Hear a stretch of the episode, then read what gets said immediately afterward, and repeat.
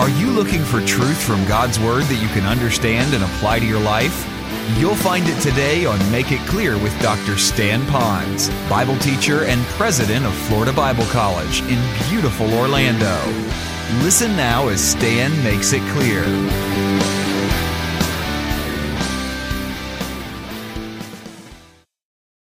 There's been a lot of discussion in part of our leadership team about where we should go in the next four weeks. And many months ago, we came to the conclusion that it would be wise for us to talk about money matters. And that was a hard topic because that's something that I'm not always comfortable to speak on is money, probably because most of the time pastors are accused of always speaking on money or begging people for money or arm twisting them for money. Always have, in a sense, our hand into your pocket. And I didn't want to be accused of that.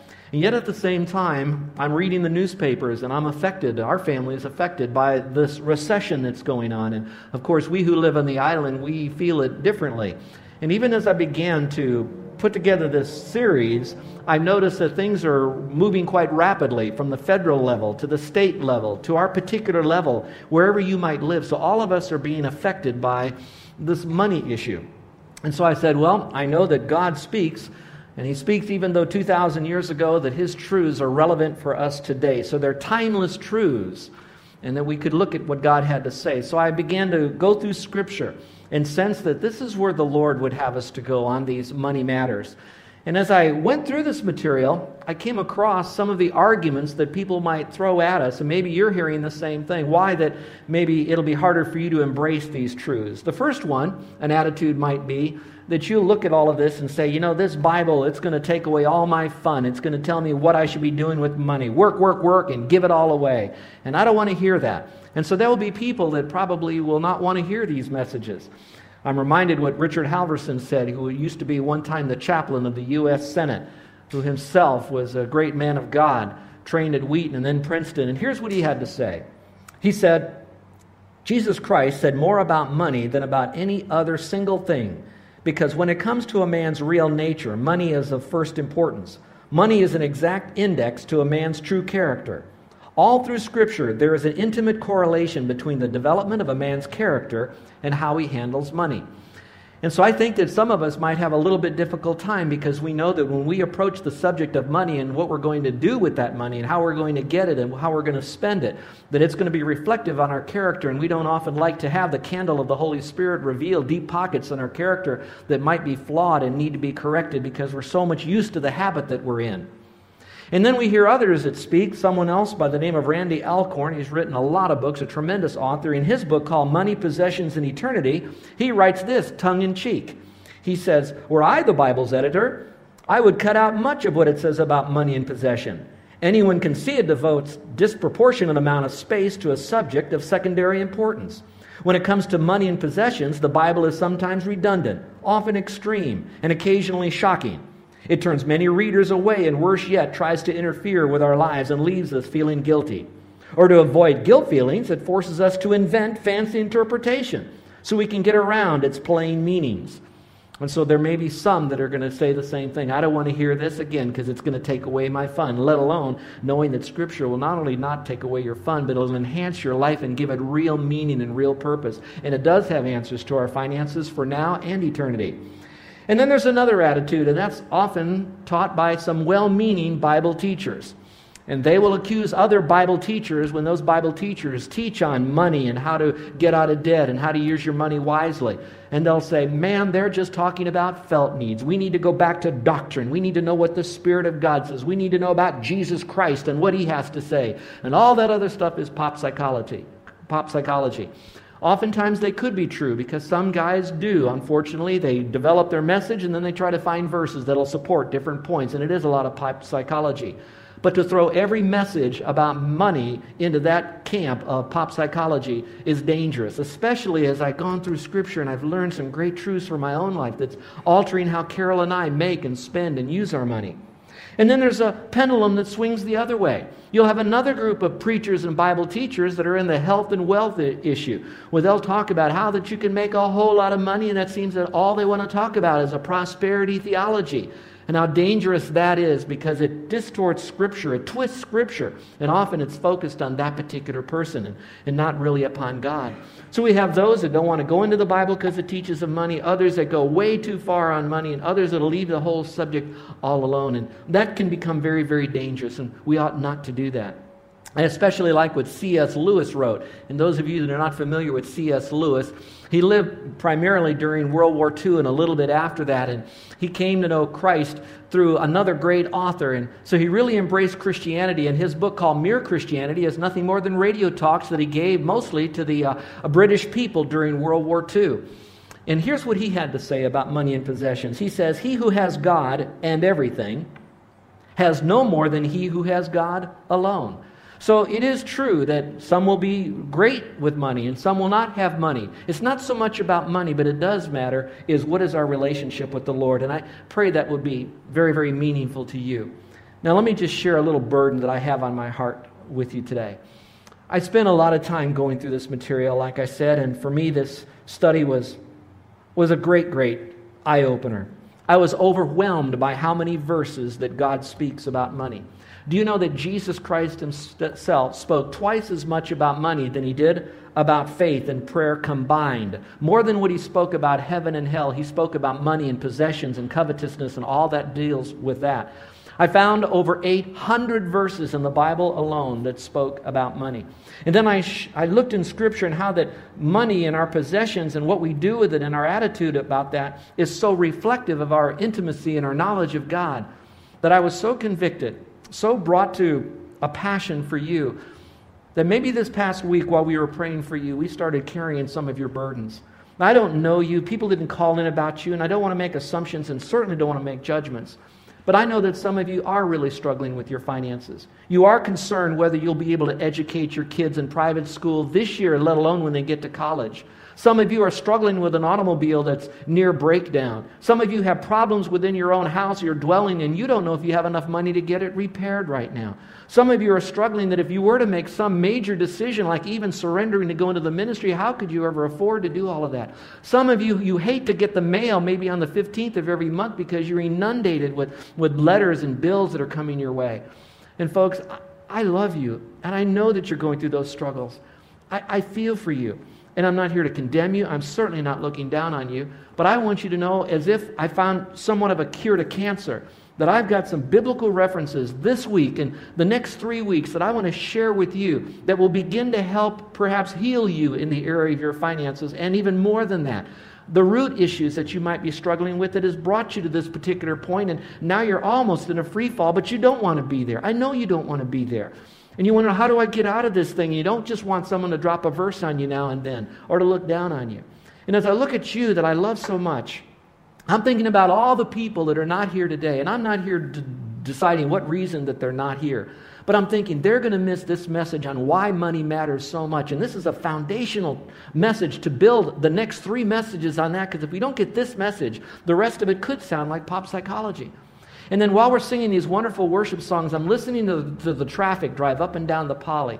And I'm thinking about all these people are just one visit away from their supervisor where they might be terminated from their job or put on furlough and how they might be struggling. And here we are as a church that God has blessed with the Word of God that we now can help those people. And so we right now can not only help them with eternal truths like salvation by faith alone in Christ, but we can help them on the road until they do die and they have to give an account of their life before the Lord. And so I am I'm so passionate, so burdened, and yet so excited about these truths that I'm going to pray more for us that we'll embrace these things as God would have them for us. In just a moment, I'm going to show you a testimony about a lady who is struggling, and she's very much like you and me. And that maybe these messages would not only impact a person like her, but people like her in your life and my life as well. I'm excited what God can do to release a person from the burden of unnecessary financial bondage and bring them to a point to understand that their finances is so much connected to their relationship with the Lord that it's really not about finances as it is about faith. It's not so much about bucks as it is about belief in a relationship with God. Our gracious Heavenly Father, I do, I do thank you for those that have come alongside each of us from time to time to help us, to remind us that there are a lot of Gwens out in the world that need to know that you love them. And that, Father, that the Word of God is really a key that can unlock a life of joy in you. And that you remind us through your Word that our life will not be a life without problems and challenges, but it will be a life with a problem solver in it, you. And so, Lord, help me through the next three Sundays beyond this to be able to unlock the truths of God's Word, to help people to have a deeper, richer relationship with you that will spill out into their own personal choices and how they acquire and manage and distribute the resources that you, a very generous and bountiful God, provides for us. And let us do it with great joy. In Jesus' name we pray. Amen. There are a lot of questions we could ask, but probably the most important and most haunting question is, is why do money and possessions mean so much to the Lord? And that would be a great discussion to have perhaps on the way home or if you're at the beach later this afternoon. But I would like to submit some answers to that question that I think would help us to understand why would God put 800 verses in the Bible and Jesus Christ speaks so much about these truths to us today? Why would it be so important? Well, let me give those to you now, at least some issues that you might be able to embrace and to see why we need to be here every single Sunday, hear these messages, and invite our friends to hear them as well. Here's number one God uses money as a test of our money management skills before entrusting us with spiritual matters. Now, the Lord is in control of everything we cannot control, and He loves us, and He often puts before us opportunities for us to acquire and to manage and then distribute our funds. But often He'll do that before he'll entrust us with spiritual matters. And so if you look at the verse in Luke chapter 16, it's very clear, and it says, So if you have not been trustworthy in handling worldly wealth, who will trust you with true riches to come? In fact, there's a passage of Scripture that even indicates that how we address and our attitude toward money can affect even our eternal salvation. Now, the passage isn't referring to if I have money, I should give it away so I could do good deeds so I can go to heaven. But it's often said in the context that we look to our money and we also look to that to be our Savior, the one who'll take care of us now and who cares about the future. And we neglect our personal salvation when the Lord says, hey, turn away from that and you need to look to me, Jesus Christ, as your only hope to get into heaven. But some people are so enslaved with money and what it'll buy for power, possessions, and prestige and position that they really miss personal salvation that could be found in Christ. And so often, before the Lord allows us to get involved in spiritual matters, in spiritual leadership, it's looked upon how we're going to handle our personal finances. In fact, there's even passages of Scripture that talk about those that are deacons and elders, how they manage their own home, and it's their family. But it's not just how they rear their kids merely, it's how they run their family in all areas to provide for their family before they're qualified then to have a spiritual role somewhere else. So it's tied to how we'll be handling spiritual matters. And perhaps some of us will learn some great truths that will prepare us even for a greater spiritual impact upon the lives of other people. Here's the second reason God uses money to reveal the true story of our value system. You know, some of us have a value system, but sometimes that value system will be displayed more by how we use our money. And I'd like to give you two illustrations from Scripture. One is merely a, a parable, but the other one is more than that. It's a real story. And the first one is the wealthy middle aged man. So let's look at this story. I'm going to read this to you, but I want you to pick out from this what his value system was, and it'll reveal his true value system. Jesus said to this person, Take heed and beware of covetousness, for one's life does not consist in the abundance of the things he possesses. Then he spoke a parable to his disciples, and he says this The ground of a certain rich man yielded plentifully. And he thought within himself, saying, What shall I do, since I have no more room to store my crops? So he said, I'll do this. I'll pull down my barns, and I'll build greater ones, and there I'll store all my crops and my goods. And I'll say to my soul, Soul, you have many goods laid up for many years, so take ease now, eat, drink, and be merry. But God said to him, Fool, this night your soul will be required of you. Then whose will those things be which you provided? So is he who lays up treasure for himself and is not rich toward God. Then he said to his disciples, the Lord now turning to them and saying this, Therefore I say to you, based on that story, do not worry about your life and what you'll eat, nor your body, what you'll put on. And then I put in bold print Life is more than food, and body is more than clothing.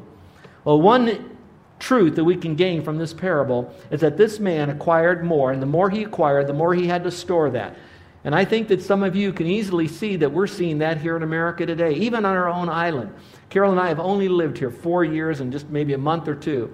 And we've seen just in the four years how many of those storage unit building facilities have been built just in the South Shore area. How many of you have seen those things popping up all over? And those things are filled with stuff in there that people just don't have room for in their own house. And I, I can't judge them, they just need to put stuff in there. And maybe you have some of your stuff in there, and there may be a legitimate reason that your stuff is in there. So I'm not trying to put down everybody who uses those, and I'm not saying don't use them. But I'm saying they're around because we don't have room in our houses any longer to put those things. And now people have to pay exorbitant amount of money to put their belongings in that. Let me tell you a story of how expensive these things can be. You recall when we came to the island that this, the, the stream backed up and we had a flood in here and we hadn't moved into a house yet, so our belongings were stored in the back of the fellowship hall. The flood wiped out a lot of our stuff, soaked up the water, and so we knew that we couldn't keep it here.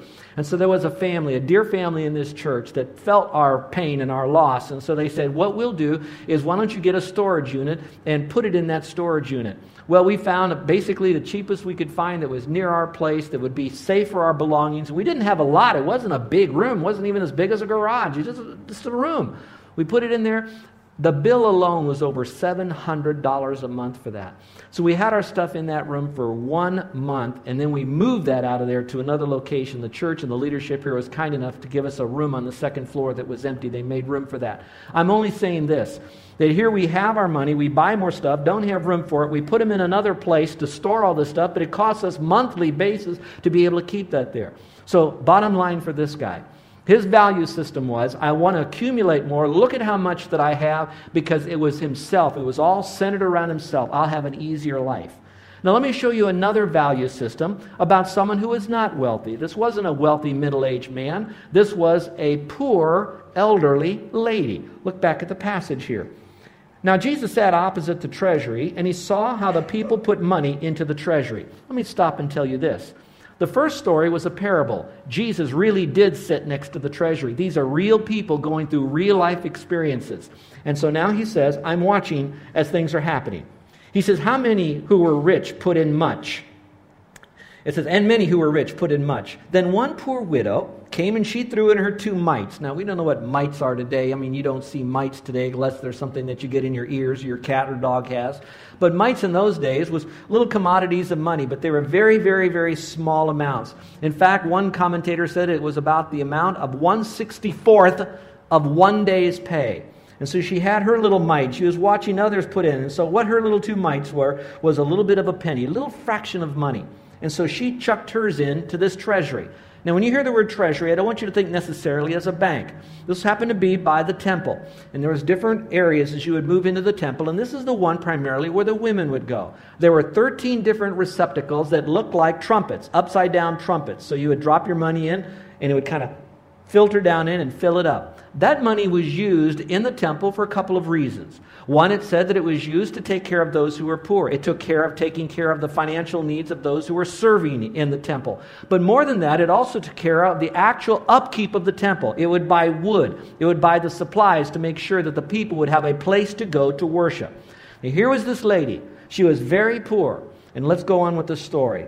She threw her money into that treasury, and it goes on to say this.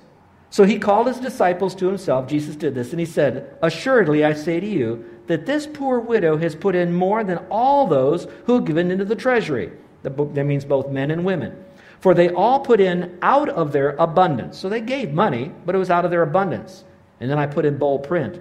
But she, out of her poverty, put in all that she had, her whole livelihood. So, if I could take from these two stories about how that our money will reflect our value system, this guy kept getting more money and he kept building more barns to put his stuff in so he'd have an easier life because it was all about him. And the Lord was saying, Don't worry about your clothes, I'll take care of that. So, it's not about you. His value system was money is about me. This story is talking about a lady who gave all that she had. And so for her, when she gave it, it was about others. It was to take care of the temple. It was to take care of the poor. It was to take care of those who were facilitating worship. It was not about her, it was about others. So when we look at our funding that God has given to us, He says, Money matters to me because it's going to reveal to you first, as it reveals to me, what your value system is and what you do with the money that you have. Carol and I are blessed to be paid by serving here at the church. And as we get our particular checks, we have to make decisions on what do we pay first. And we have this bill, that bill, this bill, that bill, and what we need to give to the church as well. We are facing the same struggles you are. And as I look at this, I know that how I'm going to spend my money is going to reflect is what is my relationship with the Lord. So while you think these messages are a lot about money, it's mostly about our personal walk with, with God. All right, let's look at the third reason that money matters to the Lord. We learn how that with money, it's going to test our spiritual level. It's going to test our value system. Number three, God uses money to make a difference financially in our family tree. I thought that was interesting as I went through this passage of Scripture. It says, A good man leaves an inheritance to his children's children. Now, that is a very important truth there, to their children's children. So then I did a study on inheritance, not so much that I'm inherited into Christ, etc., but our finances from the Old Testament. And here's what I discovered I discovered that in the Old Testament, as the families would acquire resources, we'll say, possessions, today we'd say mostly money, and with the money we'd get possessions, but mostly just possessions. They would have land and flocks, and they would have farming, and they would develop more land, etc. They had possessions. Now, what it said in the Old Testament was that when they were to provide an inheritance for their family, that if they had children, the firstborn would get a double portion. A double portion means that the firstborn would get twice as much of the division of the property, of the possessions, than the rest of the kids. And that's because dad loved the firstborn more.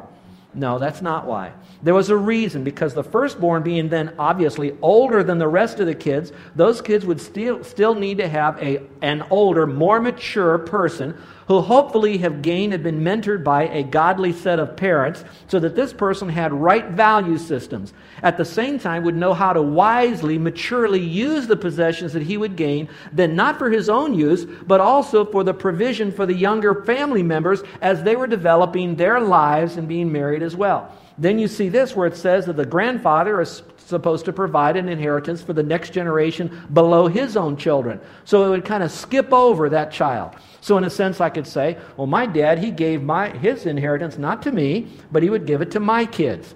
Well you might think, "Oh man, I'm cheated." No, not really, because what should have happened is that my grandfather should have bypassed my dad and given it to me. Now, that would take some great mental thinking right here why that might occur. There could be a lot of economic reasons, but I'd like to reduce it to something that I think is far more important than just how much money did someone get. I really believe that God's higher value system is in the cohesiveness of a family. That He wants the family to be as close to one another, emotionally, socially, specially, developing each other. In other words, we, we talk about Ohana here. Nobody's left behind. You're part of our family. Well, you are when you're in an intimate family. Not so much just by birthright only, but that, that ohana. So the ohana takes care of one another. Now let's put that into the American economy. What's happened is the family has been so fractured for so many years because of a lack of applying God's principles of why money matters to Him that now what's happened is these people are, are, are, are, are in need or they think they're in need, and so now they want to acquire more. So kids, and we're talking about adult kids, are acquiring more by borrowing, etc. They get into a jam. A catastrophe happens. There's no family or, or a village to help a family to really be there for them. So now we begin to look to the government. And of course, then the government gets out of hand, and now we have what we have often where we are today. And I don't want to get too much into our political arena, as much as I'm telling you that it does not take rocket science to know that God's economy was that the family takes care of themselves first, the church family, God's people takes care of one another first before they take care of others, Galatians 6:10, and that we shouldn't be looking necessarily to outside interest. Now let's go a little bit further with that analogy. Why we're doing this is to show to the world an opposite a Christian worldview than what the worldview has, so that people will embrace a family that is financially healthy, I didn't say rich, we're not talking about riches, we're talking about financial stability. Looking at a godly community, a faith community that's working together to take care of one another, and people that are looking at that and saying, What you have, I want. Now, what we have is principle, our principles. Now, these principles are born from God's Word. And so, what they really want is what we got and how we got it, and we got it from a relationship with the Lord Jesus Christ. But that's all skewed today. So God says money does matter because often that'll help you with a family. Now, let me tell you the converse of that. That money also can divide families. I wouldn't be a bit surprised if those that are hearing my voice today are living in a family that is broken apart because of the misuse of inheritance. You know the story where there's a will, there's a relative. You've heard that, you know. So when there's a will, when there's an inheritance, people are always trying to grab money. It's dividing families and not putting them together. So it's not just merely handing money to people. It's handing that money as an external commodity based upon the use of an internal relationship that they've learned from one another about God. You're listening to Make It Clear with the teaching of Dr. Stan Ponz, founder of Make It Clear Ministries and president of Florida Bible College in beautiful Orlando, Florida. Make It Clear is dedicated to taking the Word of God with clarity into every person's world. It is the support of listeners like you who make the ministry of Make It Clear possible. You can provide your tax deductible gift to Make It Clear online by going to makeitclear.org or you can mail your gift to Make It Clear. P.O. Box 607901, Orlando, Florida 32860. Thank you for helping us make it clear. If you would like to have Dr. Ponz speak at your church or event, please send us an email at tellmemore at makeitclear.org. Thank you, and remember to make it clear.